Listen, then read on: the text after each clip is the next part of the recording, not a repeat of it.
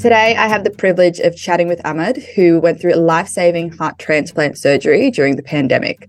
Just 17 years old, Ahmad has shown resilience in overcoming numerous obstacles, including a leg amputation in his journey with CHD. I'm very proud of myself. I mean, if you asked me a year ago, even that I would have done anything that I've mentioned in this talk, I mean, tell me about miracles, and I wouldn't believe that this is something that would even get close to it. Before we begin, we'd like to acknowledge that we're recording on the land of the Gadigal people of the Eora Nation, otherwise known as Warrane. We acknowledge the traditional owners and pay our respects to elders past, present, and emerging. We pass that respect to any Aboriginal or Torres Strait Islander listeners. All right, Ahmad, thank you so much for joining us. I guess where are you dialing in from? From my home, from my room. You? Oh, nice, nice. Where? Where's your home? Up in Greenacre. Greenacre, where's that? You know Bankstown area? Yeah, I do. Oh, cool. Yeah. There you go. Look at that. Nice. Beautiful. Oh, look. Tell, I guess Heart Kids podcast. So tell me a little bit about your heart and your journey. Yeah. So basically, when I turned 13, I kind of just started losing my voice. And we met with a few ENTs and we were directed to speech therapy. And once that wasn't working, our ENT actually suggested to do a vocal cord surgery. Once we did the vocal cord surgery, I actually suffered a cardiac arrest on the day. So after the cardiac arrest, it just kind of kept going downhill. And I developed this thing called hypertrophic cardiomyopathy. And that's what led to my heart conditions. And that's what led me to a heart transplant. Tell me a little bit about, so I know that the transplant happened during COVID. What was that process like trying to access that? Well, actually, when I first had my heart transplant, I was asleep in a coma. So I didn't really get told until a few days after I woke up because well, I guess my mom just was like, ABC happened, and we kind of just, I just had to live with now I have a heart transplant and an amputation, and that the doctors have diagnosed me with muscular dystrophy, which they suggested that's what caused the cardiac arrest and why my vocal cords just broke into a whisper. What was it like, I suppose, waking up and getting all of that information? How did you process all of that? It was difficult at the start. I mean, just a perfectly healthy kid just waiting for a vocal cord surgery, and all of a sudden, in his coma, he wakes up with these memories that he's not sure whether they were real, whether they were fake, whether they were just in the coma, in the dream, and just to wake up and just to, because at the time when I woke up, I actually had no movement in any of my muscles. So it was kind of just like, imagine yourself just laying down on your bed and only being able to move your head. That's how it felt. So I guess I couldn't really know that I had an amputation until I tried and tried and tried to lift my head. But I never could know that I had a heart transplant until someone told me, which I mean, it was difficult at the start to know that I've just gone from a perfectly healthy kid living a normal life to now having all of these different types of complications from this surgery. Yeah. What was it like, I suppose, in the recovery process? And I suppose, how did you adapt to a new lifestyle? Well, it was definitely hard. I mean, honestly, I'm still trying to adapt to today, and this already about two years past everything that happened. But I guess it was really difficult because like knowing that you're an amputee, not knowing if you're ever going to walk again just fills your head when you first know. And I guess that did fill my head, but at first it was just recovering my nerves and recovering my body to now start getting feeling back in my hand, back in my foot, and just try to like get up and moving on my own again from the start of waking up. And through that process, I guess I went through a lot of physios that helped me and a lot of OTs that helped me from Westmead and it was difficult, but we got there. What's it been like? Also, Westmead represent, we love. Yes, we do. Yes, yes. I suppose in terms of that process and having a support system, you mentioned like your mum telling you everything that happened and the physios. What were the support networks that you had and that you kind of leaned on in the last two years? Well, I mean, it's the last two years. I mean, I gotta give it to everyone at Westmead that helped me. For example, the physios that was there, Amy that's there, I'll probably tune in. She is definitely the one that carried me through walking through my just getting me back to walking with a prosthetic and doing all of this stuff. And the OTs out there, like Jamie and Michelle in Westmead, they really helped me getting my nerves back in my hands, in my feet. Even the allied health assistants there, which helped the OTs to get me moving again. Damien and oh no, I forgot the other one. Oh no, please don't kill me.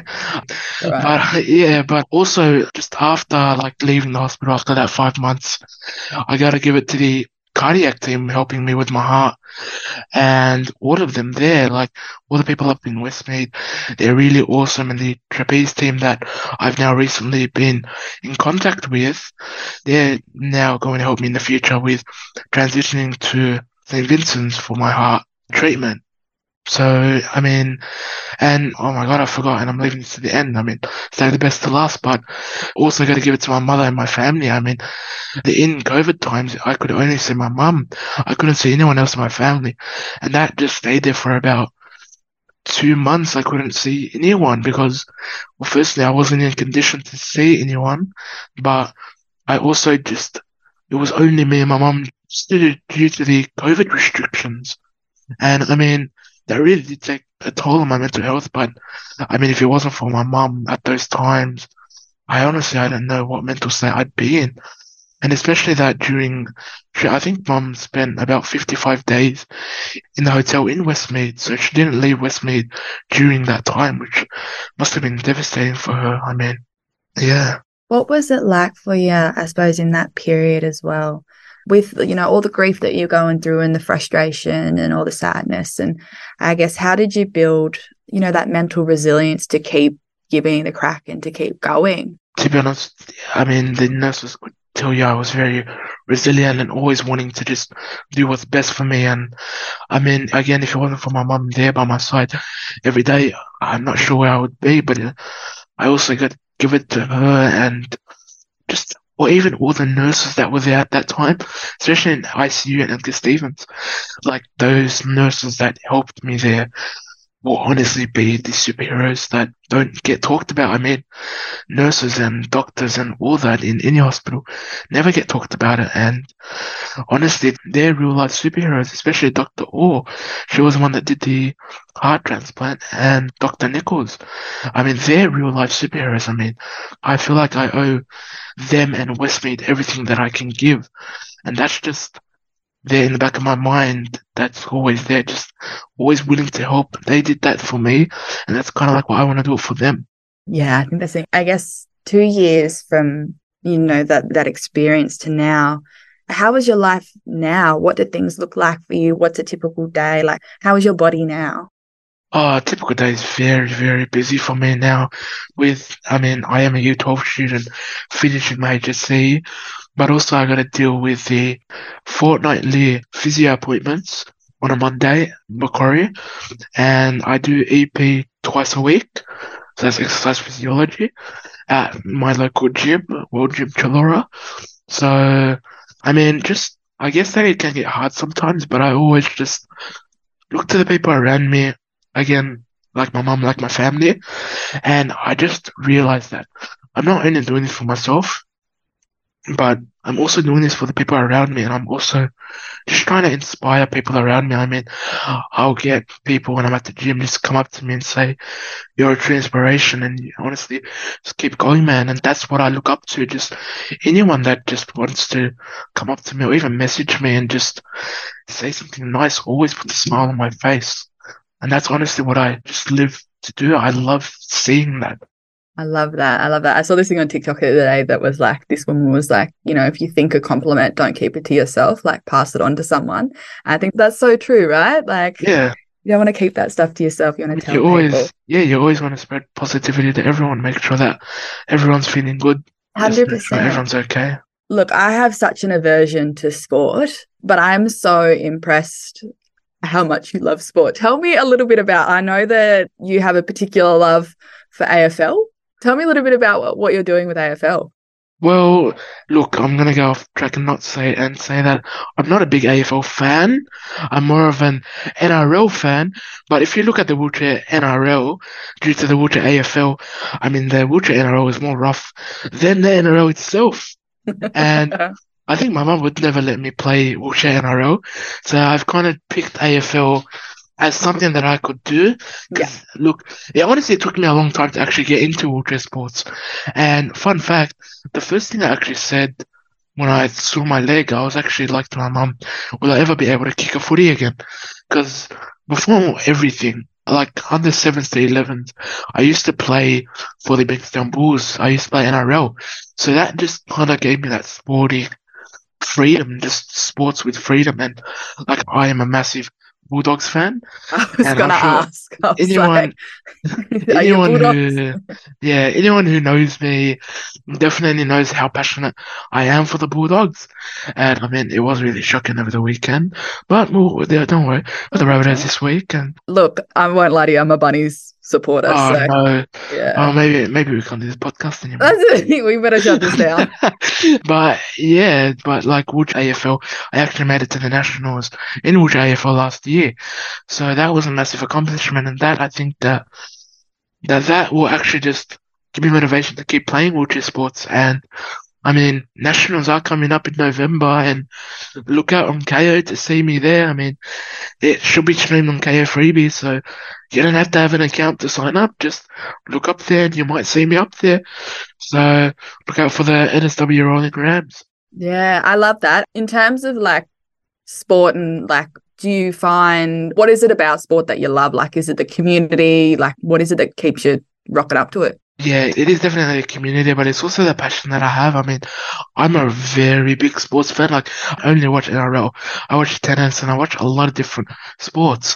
So, I mean, I have a lot of free time, but it's getting cut down with now finishing school that I'm focusing more on school. But look, when I get to try out for this AFL team, hopefully I can make it. But I mean, the community is just great. I mean, everyone around there is just great. Like wheelchair sports and just the NSW and ACT like company here is just awesome. I mean, they have this junior wheelies camp that I go to sometimes. It's, I mean, it's, you can't put it to words. They're all beautiful. They all just want to help. And they all just want to give kids in a wheelchair a chance to just feel sport again. That's what I think, like, that, that's where I think it all starts for people who want to get into a wheelchair sports team. Yeah, a hundred percent. And look, speaking about, you know, obviously inspirational people, you've been awarded for being inspirational. What is it? Inspirational award at the Canterbury Bankstown Children's and Youth Awards. What happened there? Tell me about that. Well, I mean, my mum nominated me to that award and I made it into the, there was top five and I made it into this. We kind of got invited down and well, they called us like the five people for this award to come up and then they announced it. So, I mean, it was honestly just amazing to be there in general and then just to be on stage and then to call out my name and say that I won this award is awesome. And especially, it didn't even stop there. After I got this award, after they told a bit about my story, I just, strangers come up to me and saying, I'm a true inspiration. I mean, back to what I was saying, that put a smile on my face. I mean, that's just something that I want to continue doing. Just be an inspiration in the community.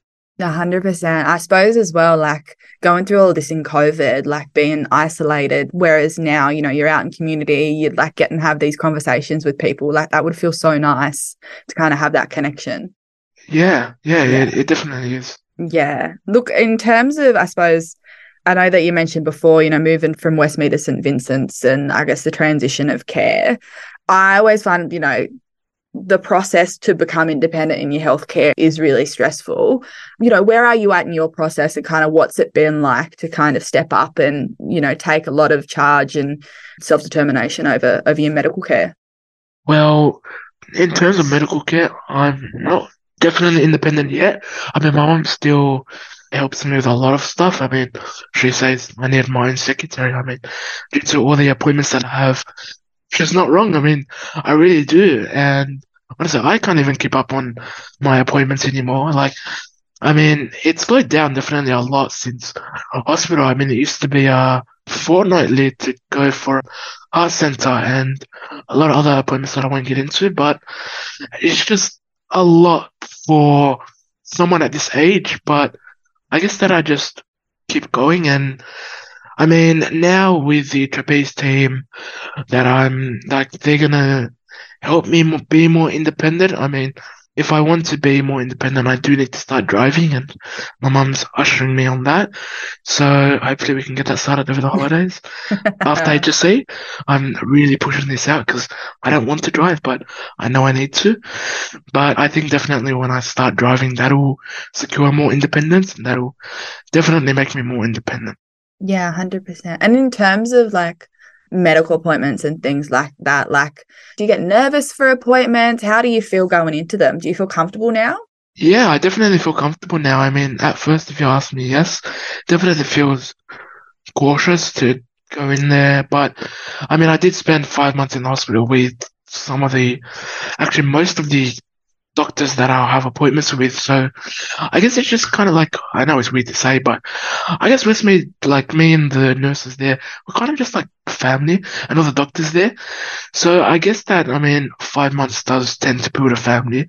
So like those five months really brought me and a lot of different facilities there at Westmead together. And I mean, I am truly a miracle there. So Mm.